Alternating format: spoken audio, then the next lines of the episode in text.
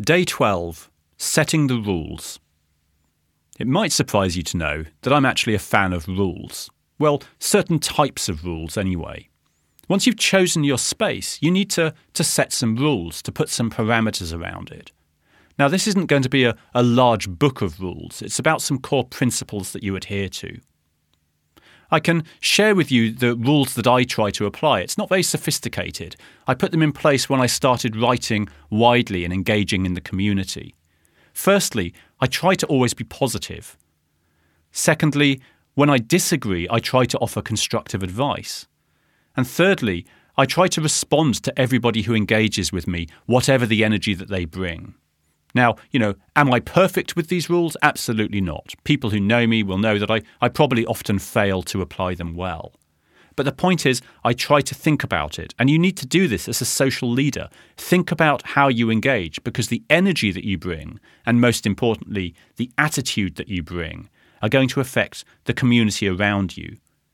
So when I'm observing others, I try to be positive because the energy that I bring to a situation affects the energy of other people. I have a direct impact on my community around me.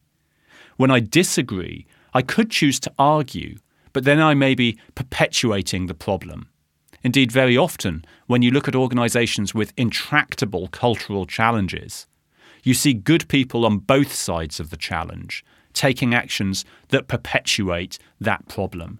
We have to engage in conversation not to persuade people to come around to our point of view, but so that we better understand their point of view. And the reason why I try to respond is because if I don't agree with people, it's fine. But if they've taken the time and the energy to engage with me, I should, at least in the first instance, respond to them. So for me, that's what I try to bring to be positive, to offer constructive advice if I disagree, and to respond to everybody because they've taken the time to respond to me. But what would your rules be? They may well be better than my rules, but the point is think about it, put them in place.